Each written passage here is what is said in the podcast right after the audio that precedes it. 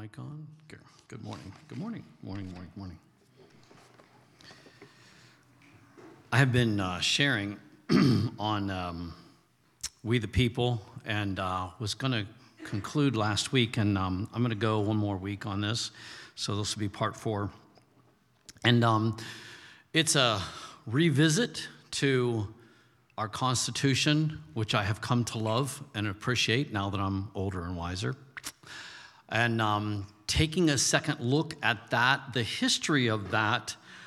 And um, this book by Eric, Eric Metaxas has been just excellent. Um, and it's um, taken, the title is If You Can Keep It. And, the, and that phrase is taken from a woman named Mrs. Powell, who walked up to Benjamin Franklin. And at, at the end of uh, the Constitution being written, and she approached him because there was a great tension about it. It was a very intense moment. We kind of hear about these things, don't realize the context and the intensity. So we had declared our uh, Declaration of Independence, 1776. Great uh, celebration. We won, we're free. And then within 11 years, our little Confederation was in a lot of trouble financial trouble, serious trouble.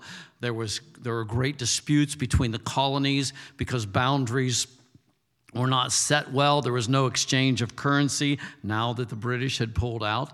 Uh, they probably sailed away laughing under their breath. Just give them a little bit. They'll starve to death. They will find out what it's like to actually be on their own.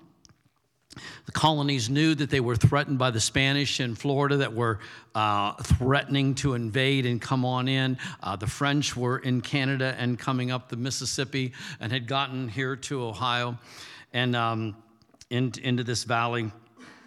And so there was a lot of real concern, and they knew we've got to pull this thing together or we're going to be taken over were going to be invaded. Uh, it was a very attractive place to come and occupy. And so they came in desperation to become a nation, but they had a problem. They didn't want to become what they had just gotten free from. How do you do that without re- rewriting and recreating another, another thing that was bondage? It is so similar to our plight as a church and many, many others coming out of denominational churches for this sole purpose, not even so much to be against anybody, but to find what? Freedom. Freedom and expression of worship, to find teaching that was more like the New Testament than some theology seminary that was dry and dead and Jesus was gone, like the skeleton was there. And uh, so we were looking for freedom. We were looking for liberty. We were looking for something that looked more like the New Testament church. And we weren't alone, and it was not an organized movement. It was a sovereign movement born out of the Jesus people getting saved, you know, from Woodstock to Jesus people. And uh, it was sovereignly how the Lord moved, the charismatic move, and the Spirit begins to fall. And without organization, churches like ours began to spring up. No name churches. And what did we do right out of the gate? We resisted anything stringent. You know, we don't want to, we're not a church. We would say all kinds of things. We're not a church. We're not, we're definitely not a denomination. What are we created this? Now we are the, the, uh, the non-denominational denomination. You know, it was like funny. It didn't take long. That pretty soon we're all identified. Oh, you're a non-denominational, and it was a whole nother group. So, how funny, and we, you could experience, especially if you were unwillingly a leader in this, that all of a sudden you were faced with the same thing. How do we get some structure and order without becoming where we came from? And it didn't take long for stuff to show up in our churches that looked like where we came from. So, wow, had to fight that, didn't we? And the, and the legalism that set in and trying to, trying to stay free. Get free and then stay free. Stay free is kind of harder than getting free, I think. And so that first song we sang, I'm like, you know, many of us are a long way away from just coming to Jesus, like, you know, our first day. That, that was way back there. But man, has it been a fight to get to stay free. Has it been a fight to get off the condemnation? Has it been, I'm not, I, I'm not aware of my sins before Jesus. I was 12 years old. There wasn't much there. I said bad words in the woods or something like that, you know. Now there's, now there's real stuff to deal with, and especially the condemnation of feeling like you fail as a believer, and then add leadership to that. Then add that you don't like leadership and you're in leadership, lots of conflict. Like we were like, wow, you know, raised by wolves, and then, you know, then we gathered together and raised ourselves. It was a, it was a mess. But somehow Jesus was in it, it. He, and he found us and he, he made us a people. And now we have this treasure, you know, uh, a, a, gathering, what, what is an organic, a church, a living organism a family of people that come together that are joined to many, many families. We don't have to be exclusive. We're very open hearted and minded, and we work hard at staying that way. Not to things that aren't, aren't clearly scriptural, but, but to others that are different. And so it's so good to go back, look at the Constitution, look at our history, look at what was going on there, to realize what we have. And there are many Christians in churches that are checking out. I was one of them. Checked out from anything that was government, anything that we titled political. And we, it was dirty, we just stayed away from it, okay? Donald Trump said the same thing. Like, you know, you think you're ever going to run for president? I don't know. He said, it's a dirty business. It's like, it's nasty. he was right, it is. And so the church also has, has stayed away uh, in a lot of ways, or at least I, I have. And then come to realize something's wrong with this picture. If we remove ourselves, then we leave it to corruption. And I began to learn in these last years, this last five, six years, really waking up to some things, that this entire, the Constitution was designed to rest on a virtuous, righteous people not on unbelieving, ungodly. It was not designed for that. That's why when Franklin Graham responded to Mrs. Powell, he said, is, she said, is it a monarchy like we came out of, or is it a republic? He said, it's a republic, man, ma'am, if we can keep it. If you can keep it, if you can maintain it, because it is a, an idea, the Constitution, United States of America, is based on an idea. It's not based on a people group that our eyes are all slanted the same way or the color of our skin is all the same or that we all came from the same valley in Kentucky. It's based on an idea, and that idea is encapsulated in this word liberty, freedom, and justice for all. We are so used to the words. When it was created, it was truly an experiment. It was truly unique. And then you learn what it was really, really born out of. And I would think, how did our forefathers, how did they know to go after these things? And they had spent a lot of time looking at other governments and other leaders things they had come from, their experiences, reading. They were very learned, educated people. And they studied, and they learned, like, yeah, this, this is good, but it has that problem. And this is good, but it has that problem. So they, they scrutinize and look for something that would maintain their freedom and create a place of order and something that could gather all of, all of the, these groups, these colonies, who were originally based on covenant. That's how they prospered. But at some point, it became bigger than that. People began to come to our shores, even people like we were growing exponentially. No advertisements. Why? Because the concept of liberty was here, this opportunity to practice religious freedom. It was why our forefathers came here in the first place. What were they looking for? They were looking for religious freedom. They didn't want the government overseeing their religious beliefs. They wanted to worship, they wanted the, the way they felt to express themselves and find. And so they were searching and looking. They come to our shores and they create this and they look at this and they, they, they come up with this, this, the best that they could come up with, which is an amazing thing. And um, one of the things that Eric points out, he called the Golden Triangle of freedom that is not in our history books. It's easily missed. And you can listen to my messages. I don't want to get too deep into this because I've covered this for the last three weeks. But there was this unspoken value, and as they, as they, and there are quotes from our leaders. Here were the three elements of the of the of, a, of the triangle, the golden tr- triangle of freedom. Number one, that freedom requires virtue. This was, the, this was in their thinking. This is what they believed that freedom requires virtue. You cannot stay free if, you aren't, if there aren't virtues. And where do virtues come from? They come from, we don't come up with them on our own. I want to point that out. Left to ourselves, a little bit of time on ourselves, and we're not very virtuous. So, freedom requires virtue. Virtue requires faith. That's the second leg of the triangle. Has to be some place that you get this from. And faith requires freedom. And so, in this, uh, in this area of freedom, I to go back and revisit this today to, to sum up because I'm like, I got to go after this issue. It was very important that faith was covered by, by freedom, that there was freedom of faith.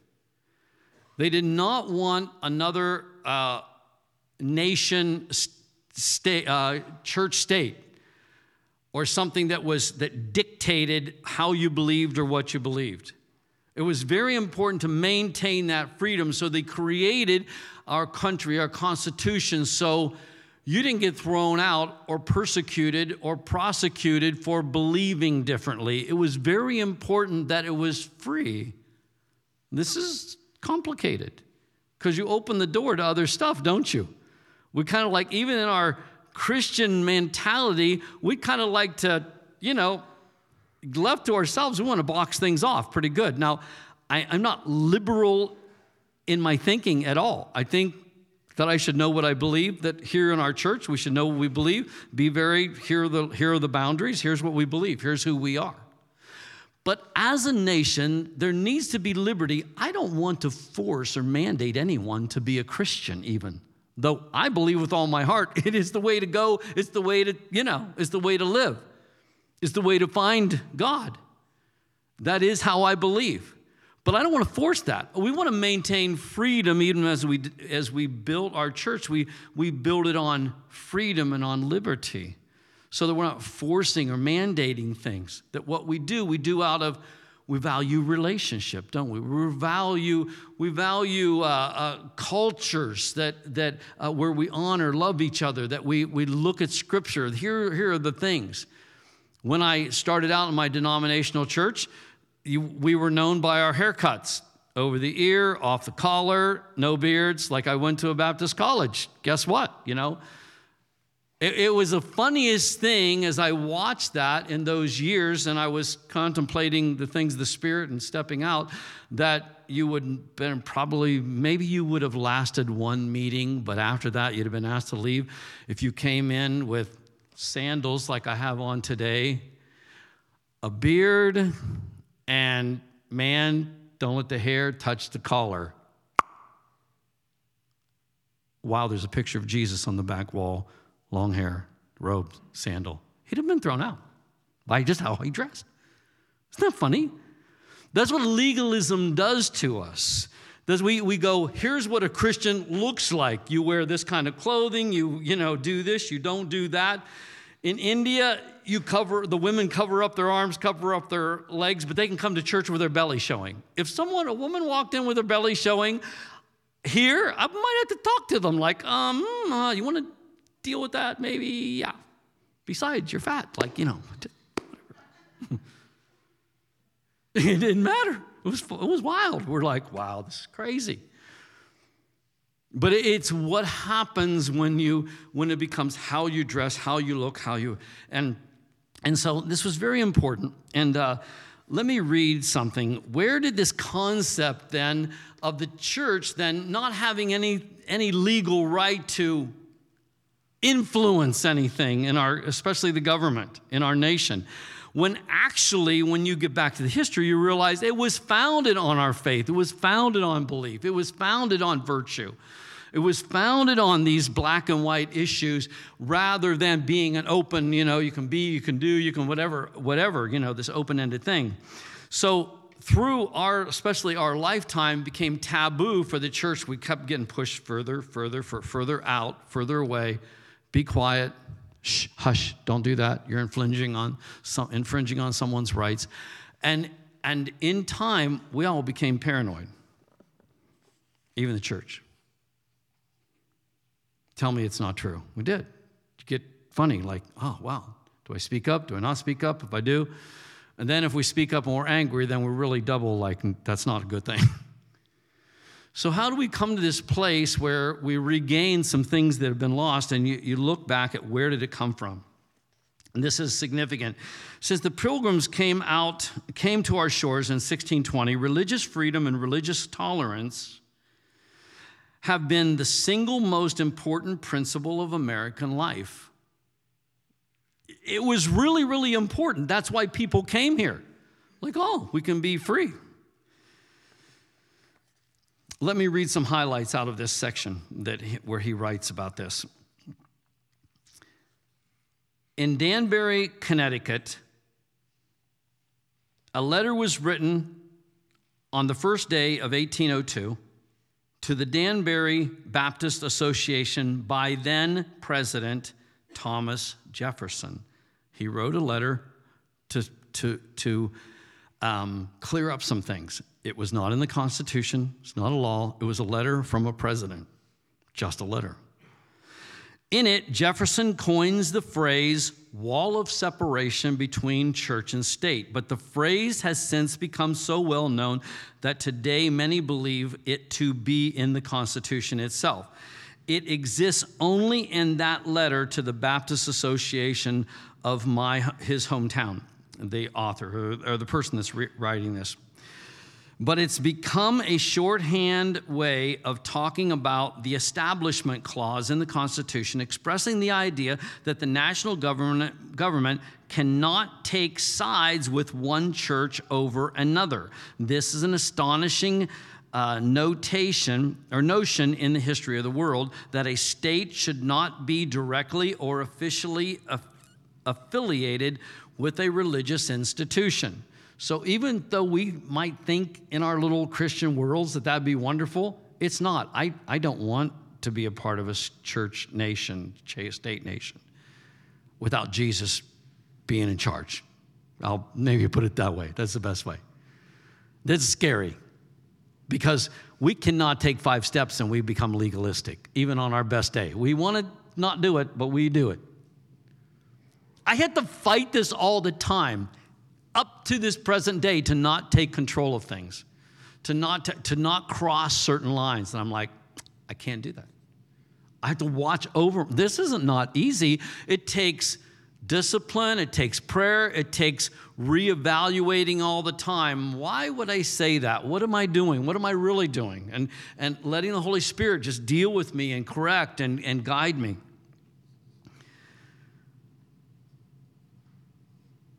So it goes on to say what Jefferson said in that letter and what the founders said in the Constitution was not something new in America. Almost from the beginning, America had operated in a way different from the rest of the world.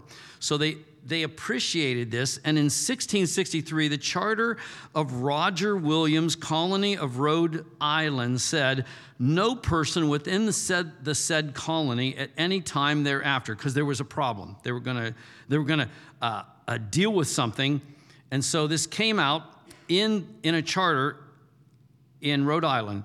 No person within the said colony at any time thereafter shall be in any wise molested, punished, disquieted, or called in question for any differences in opinion in matters of religion, and who do not actually disturb the civil peace of our said colony, but that all may from time to time and at all times hereafter freely and fully have and enjoy his or their own judgments and consciences in matters of religious concernments the first was that the historian Paul Johnson has called the, um, the nature of religious America, which was and is concerned with moral conduct rather than dogma. One sees the plainly that this plainly almost everywhere one looks in colonial America, Johnson tells us, and then he quotes American religious groups were judged not by their theology, but by the behavior of their adherents. They judge you by how you act.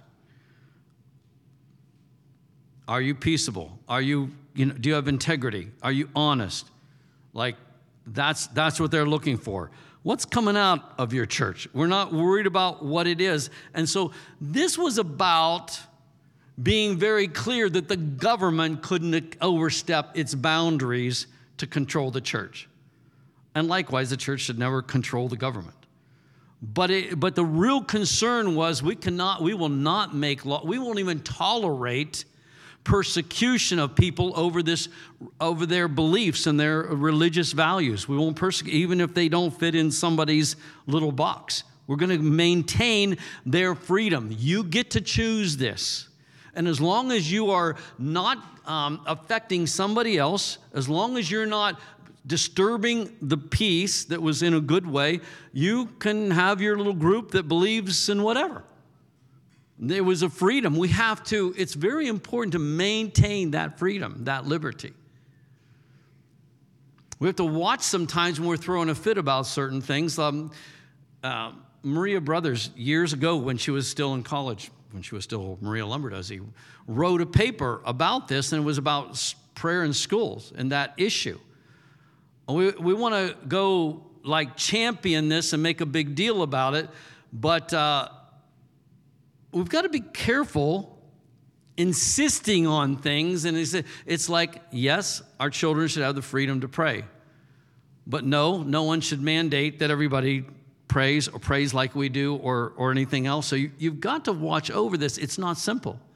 It takes people with wisdom, and so we want to protect our rights and freedoms, and the Constitution gives us rights. It's wonderful to be under it. But it also prohibits us from, of, of uh, projecting and putting our stuff on somebody else. And I don't want Christians that don't want to be Christians, right? I don't want people in my church that don't want to believe in Jesus. Like, it's fine, you're free. I want you to be on the same page. I want you to be here because you feel called by Him and know Him, not because there's a mandate. Hey, make sure you go to that church. Make sure you go here. Thus, the very diversity of the sects constituted the national religious strength, since all operated within a, a broad common code of morals, and their competition for souls uh, mirrored the competition of firms for businesses in the market uh, economy. Uh, yeah, in the market economy. In both cases, the role of the state was to hold the ring and make that competition fair. So there again, just saying the government's job is to make sure there's a fair market and fair with even your beliefs. Like you're not allowed to impose or persecute someone that doesn't believe in like you do. That's the government's role. That's where it stops. Make sure we have we keep our freedoms, make sure that everyone keeps their freedoms. Religious freedom was very valuable. It still is to me. That is why the religious liberty was and is, the government essentially said, yes, be religious. We will not only tolerate it, we will respect it and we will encourage it, but we cannot take sides or put our thumbs on the scales. But the understanding of this has been lost to many in modern America. The founders wrote that the government cannot establish a religion. That's a good thing. I don't want them establishing a religion. I don't want them to even pick among the Christian religions, right? because I freely choose to be who we are. We go after who, who we feel we are, what we feel, how we interpret Scripture. I don't want to be under somebody else's stuff about that. This meant that the government could never favor one religion over another. One of the main reasons the United States came into being was because people had left Europe with the, the, where this establishment of religion was going on all the time and was manifestly monstrous and destructive to individual freedom. People's lives were ruined if they didn't choose the right religion. The founders knew that the country they were hoping to live in must be nothing like that. Everyone must be free to decide what religion he would choose, and the government would not choose any religion. It would be impartial toward all of them. And that's what I want the government to be. I want them to be impartial. I want them to be fair. I don't want them to lean to the left. I don't want them to lean to the right. I want them to, to do their job and be, be where they're supposed to be protect our freedoms. That's what I want them to do. That's what all of us want them to do. This freedom of religion was sac- sacrosanct. I'm probably not pronouncing that right. It was sacred. To sum up, the one thing that was necessary for self government, this is what we have. This is inconceivable, but we created a constitution that, that is, is based on self government liberty, self government. To exist and function was religion. But religion itself could not properly function unless religion were detached from the government. Only when religion was truly free could it be re- true religion. And it goes on to um, go goes on to emphasize talk about this. So the purpose and value of this is that you have you need to be a voice. It's it's good to speak. We we are we are turn now with me to matthew 5 let's just go to scriptures here.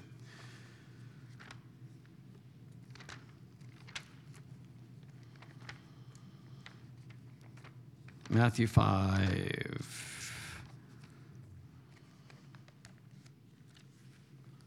and in um, well, interesting. Before I get to that verse, let me read something that Brian Simmons wrote in the notes um, in this Passion Translation. I was at the beginning of this chapter, and he writes this, and I reread it this morning. I'm like, that's so good. It should be noted that Matthew 5 through 7, commonly known as the Sermon on the Mount, is the messianic Torah and the constitution of the kingdom of heaven. So it's like the Torah, it's like our law.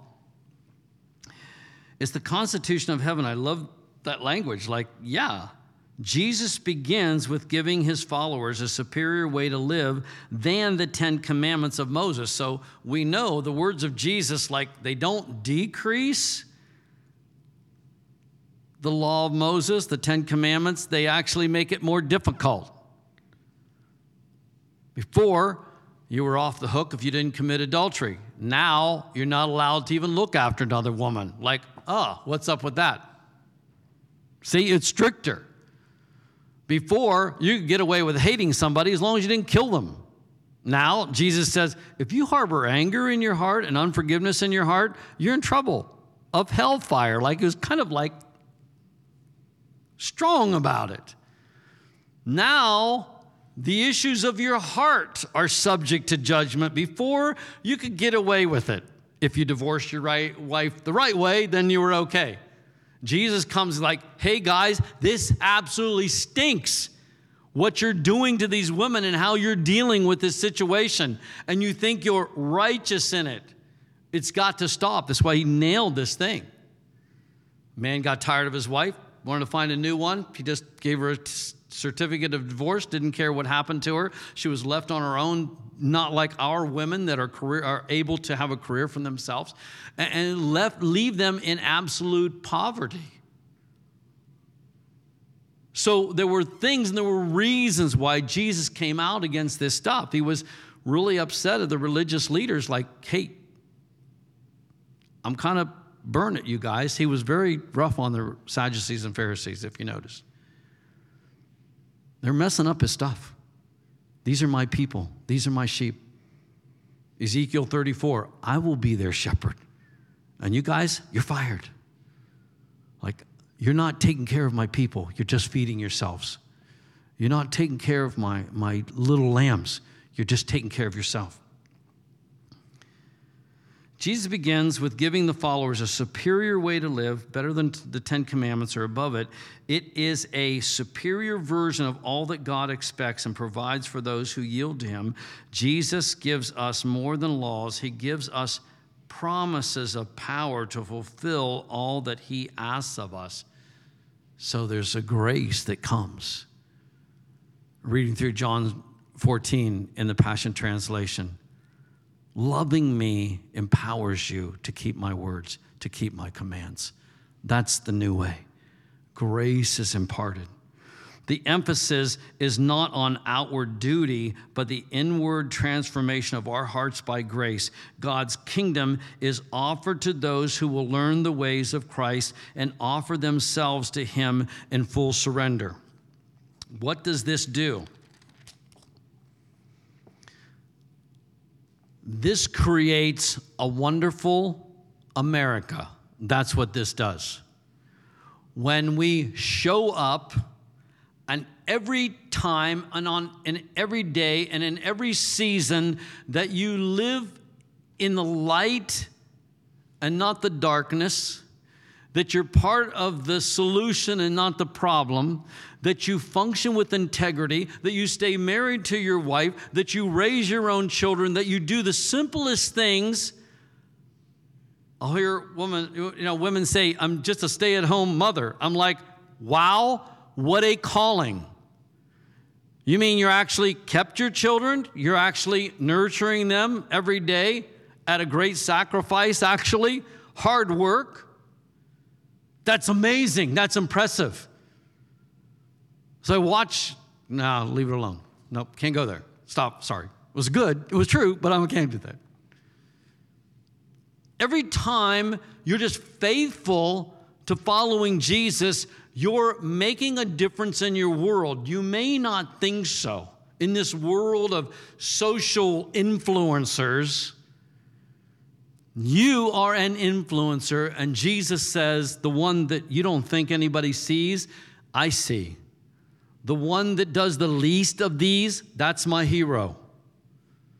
The one that washes feet, I'm in heaven going, he doesn't care if there's an audience. He's like, oh, wow, look at that. That's amazing down there. What, what, what, what, that, what, what was that, Jesus? You don't know. That was amazing. I know the heart. Jesus said this Your lives are like salt among the people, but if you, like salt, become bland, how can your saltiness be restored? Flavorless salt is good for nothing and will be thrown out and trampled by others. And then, second, your lives light up the world. Let others see your light from a distance. For how can you hide a city that stands on a hilltop? And who would light a lamp and then hide it in an obscure place? Instead, it's placed where everyone in the house can benefit from it. So don't hide your light, let it shine. And this is the people that our Constitution of the United States is to rest upon. When we check out, when it doesn't rest on us and rest on this, corruption ensues. A matter of fact, there's a lot of opportunity, as you can see in our present world, there's a lot of opportunity for corruption in uh, triple multiplications, like it's horrible. And the more that gets exposed, we're like, oh, about the time you think you couldn't hear something more awful, you do. What is that? That's about unrighteous people finding loopholes and ways to take this Constitution or this, this, Amer- this America that we have, this nation that we have, take advantage of things I mean, now one of the another so many letter word that you shouldn't say is, you know, lawyer or attorney. Like, ah, you know, we have jokes about them. Why? Because instead of studying the Constitution, it's just like pastors and leaders, same deal. Instead of studying the word, they're, they're studying other things and they find loopholes and they find ways to steal, to kill.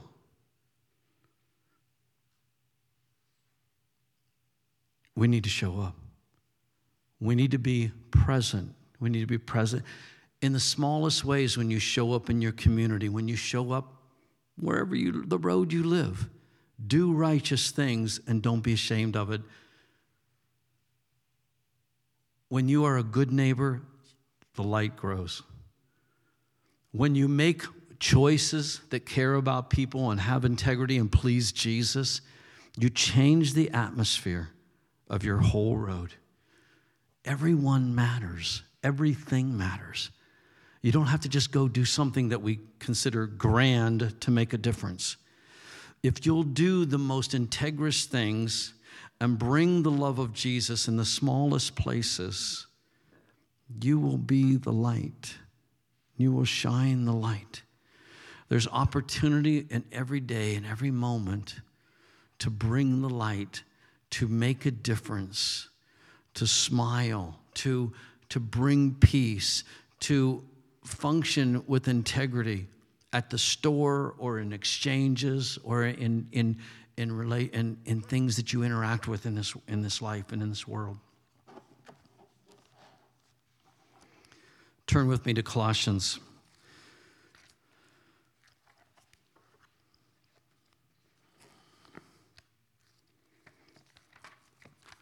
Our forefathers depended on us showing up.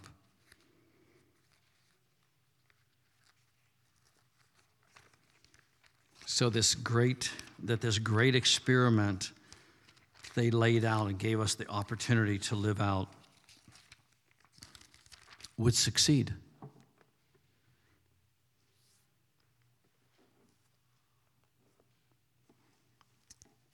These kind of messages are inspired as I've watched patriots and different people truly lay down their life to and, and, and the courage that they've taken to stand up against injustice, to speak the truth, to rescue the captives, to deliver truly.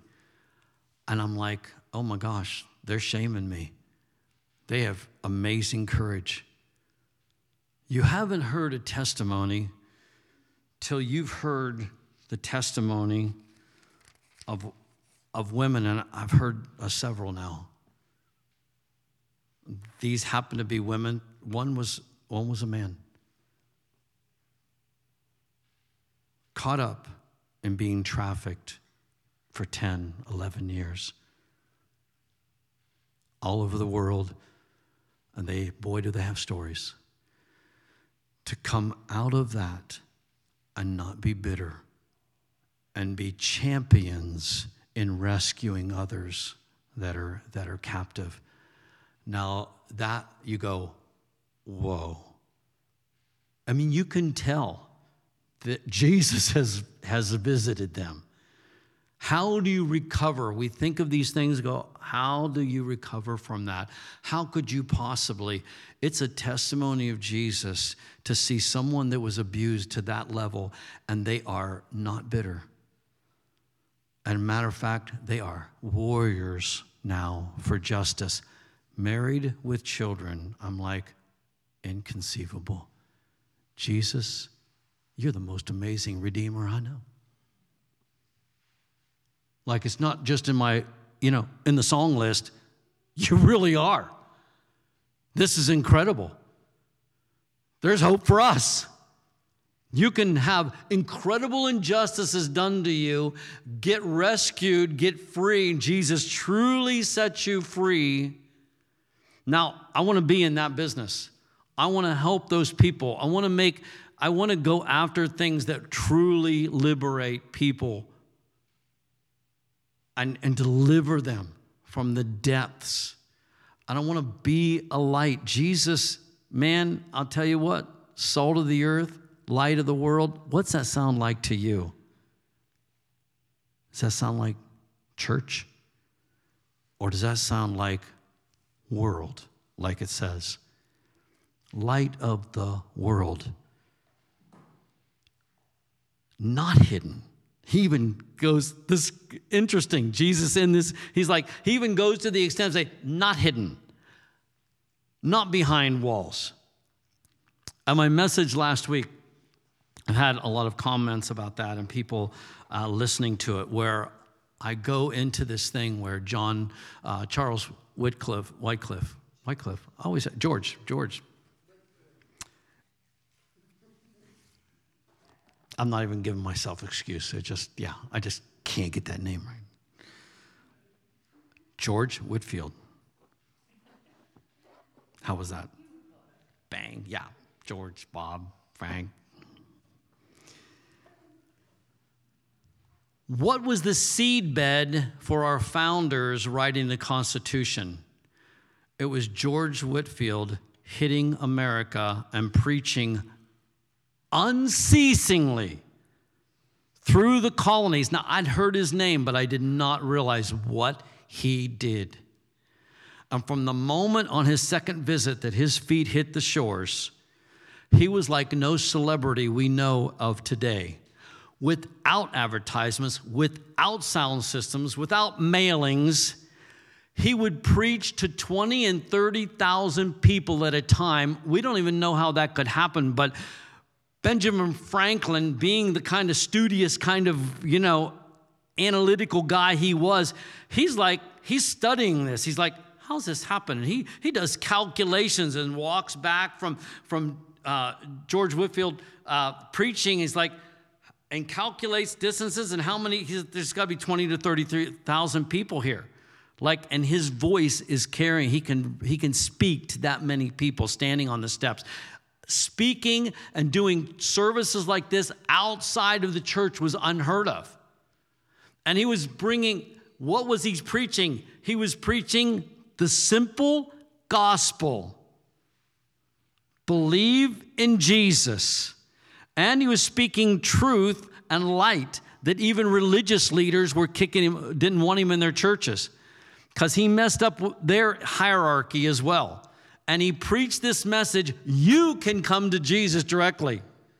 You can have a relationship with Jesus directly. And this is what Jesus said Come, don't love, you can't love anybody more than me, or you're not worthy of me. What do we call it? He was calling people to be truly free from all of that stuff. We need the same call. I referred to this back when, we, when I was talking about following Jesus. We go, oh, Jesus, how do, you, how do you do that? Then you do hate some of those loved ones and you go, am I qualified now? He's like, nope, nope, you missed it. That's not what I meant.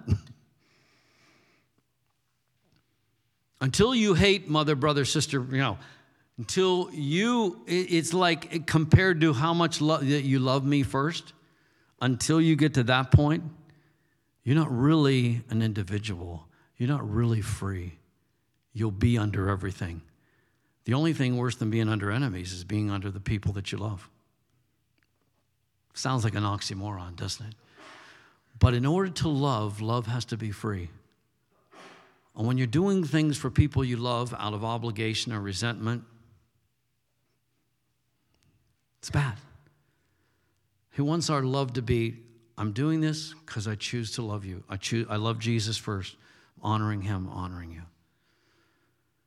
George Whitefield preached that message for 30 years all over the colonies. People would rush, do anything they could to get to hear this message because it was the true gospel and it set them free. They were transformed and changed. No follow up program. No building. No stuff that we think we have to have. No sound system. What do you do without a sound system? Power of the gospel, the power of that message, the true message believe in Jesus. He will set you free, He will change you, He will bring liberty to your heart so that you're not in bondage to sin and you're not in bondage to people. that you're truly under Him and He will make you free. And then you can love. Then you can walk like He walked. Don't check out on our nation. This calling to follow Jesus, it's not about whether we should be in government or not in government. It's about each of us finding what we're to do. And I, I made note of Michael Johnson got into as a, a township trustee. When he first told me he was going to run, I'm like, oh, Michael, you're too quiet. Like, you're too soft spoken. Like, you've got to, none. And who even knows who you are? How are you going to? I mean, it's just my thoughts, you know, like, huh, oh, okay. But he was very diligent and he campaigned and he met and talked to people in his quiet way. He's been an amazing asset to our township. There's real difference. And he didn't come in with anger, I'm to fix this, and I'm mad at people, but he came in to make a difference. And it does make a difference. At every level that there are people of integrity in these positions, there's peace. There's no peace in our township for years and years and years and years. Always complaints, always bitter, like da da da. They did this, they did that. Now you don't hear that because things have changed. Like at every level, as the Lord leads you, step up to the plate. Where, where are you called to? I'm called to be here. I have a little platform here of a place to be. I have to honor that, stay, stay in my lane. There are things I do, there are things I can't do. Things that I, like that Jesus doesn't want. You know, like I have to I have to find that place and then maintain that. It takes work. But you all have to find your thing too. And don't think that a secular job is any less important than my job. Don't think that a position in the government is any less, you know, than, than what I do or anybody else does. Don't think that a position as a school teacher is any less. If that's where you're supposed to be, you better be there with all your heart. If you're a car salesman, you better do it. I love buying my cars off of people I trust. That's a joy. Do you understand? Like, yeah. Don't you want to meet people that uh, you don't you want to have people that bring you a service that have integrity? that do what they that fix things that go wrong that like yeah that's wonderful like yeah i can live with that Eh, i'm blessed every time i encounter someone that has integrity and does does what they do with all of their heart and they and they do it as unto the lord. And if what you're doing you can't do unto the lord change. You're not a victim then do something about it. Because you have a, resp- a heavenly responsibility and a, and a responsibility to eternity because you will meet your Maker and He will ask you what you did and what you did with what He gave you. How'd you handle that? I prospered you. How'd you do that? How'd you handle that? I gave you this gift, or I gave you that gift, or I gave you that talent, or I gave you this talent. What did you do with it? Did you please me with it? Did you, did you sow into eternity with it? Or did you squander it? We'll all give account. And that's a good thing. It's good. It keeps us like, wow, I became very I wish this on every one of you to be very, very aware that the Lord's eyes are, are going to and fro across the earth, and He sees what nobody else sees. I went through a season where I kept walking out of the store with things I didn't buy accidentally. Get out to my car, and there's a box of tile on the bottom. I'm like, I know I didn't run them through. I know we forgot about them when I went through the checkout back in, it's like, I got to do this. Like, oh, you're such an honest person. No, I just know the Lord's watching. I will not prosper if I don't keep walking integrity to the best of my ability. It really gets irritating when what you have is less than a dollar. Like, oh, I know, I screwed that in to see if it fit. I left it in and they only charged me for one part of that plumbing piece, you know. It can't even cost a dollar, but I have to, I'd go back, I'd say, I know this is stupid, you know. I got home, I saw I had this. Just charge me for this and then set it on your counter because you, already, you already, you know, already bought it or I had it something. You know, you just have to do like, and they're like, huh, It's like, well, that's really good of you. No, I'm not good. I'm aware that the Lord's watching me, that it mat- what I do today matters for tomorrow. I want to be blessed tomorrow. I don't want to do anything to hinder the Lord watching over me because if I if I please him, I'm good. I'm solid gold. That's where my confidence is that, that I'm aware He's watching what I do. It matters what I do. It matters how I do it. And it matters that I find my place and I step into it.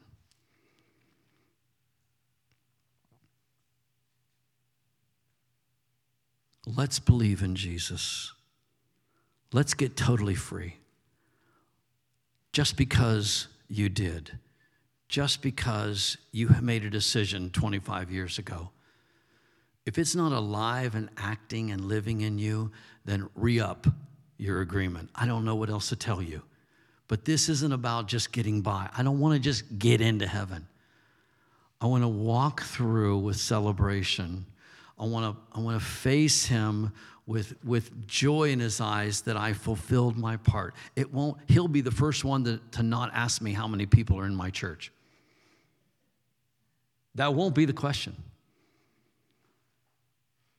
How many people with you? You know, you know, like you hate that question.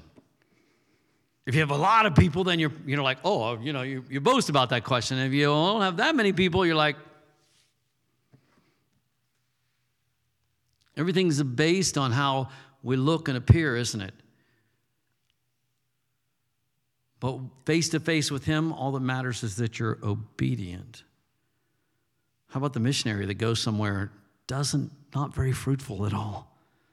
How many believers? Two in five years. Only Jesus would go, Way to go. You went where I sent you to go, and you, you were faithful, you're faithful to it to the end. He has a whole different perspective on everything. Stop evaluating yourself. Self. Father, I ask for liberty to fall on us, for condemnation to fall off of us, and that we continue to show up in life, that we bring the light, that we bring the joy, that we are a city set on a hill, and that we let our light shine before men that we are the salt of the earth, that we are in situations and we are the peacemaker. That we are in awkward places, instead of complaining about it, we find a way to bring wisdom. That no matter where we are, at home or in the world or at church, that we find redemption. And when we see a problem, we set our hearts to see your answers come. We are the light of the world. We thank you for calling us to that. And you are the light that shines in us. So ask for that in Jesus' name. Amen. Amen. Amen. Amen. God bless all of you. Show up. Show up in life.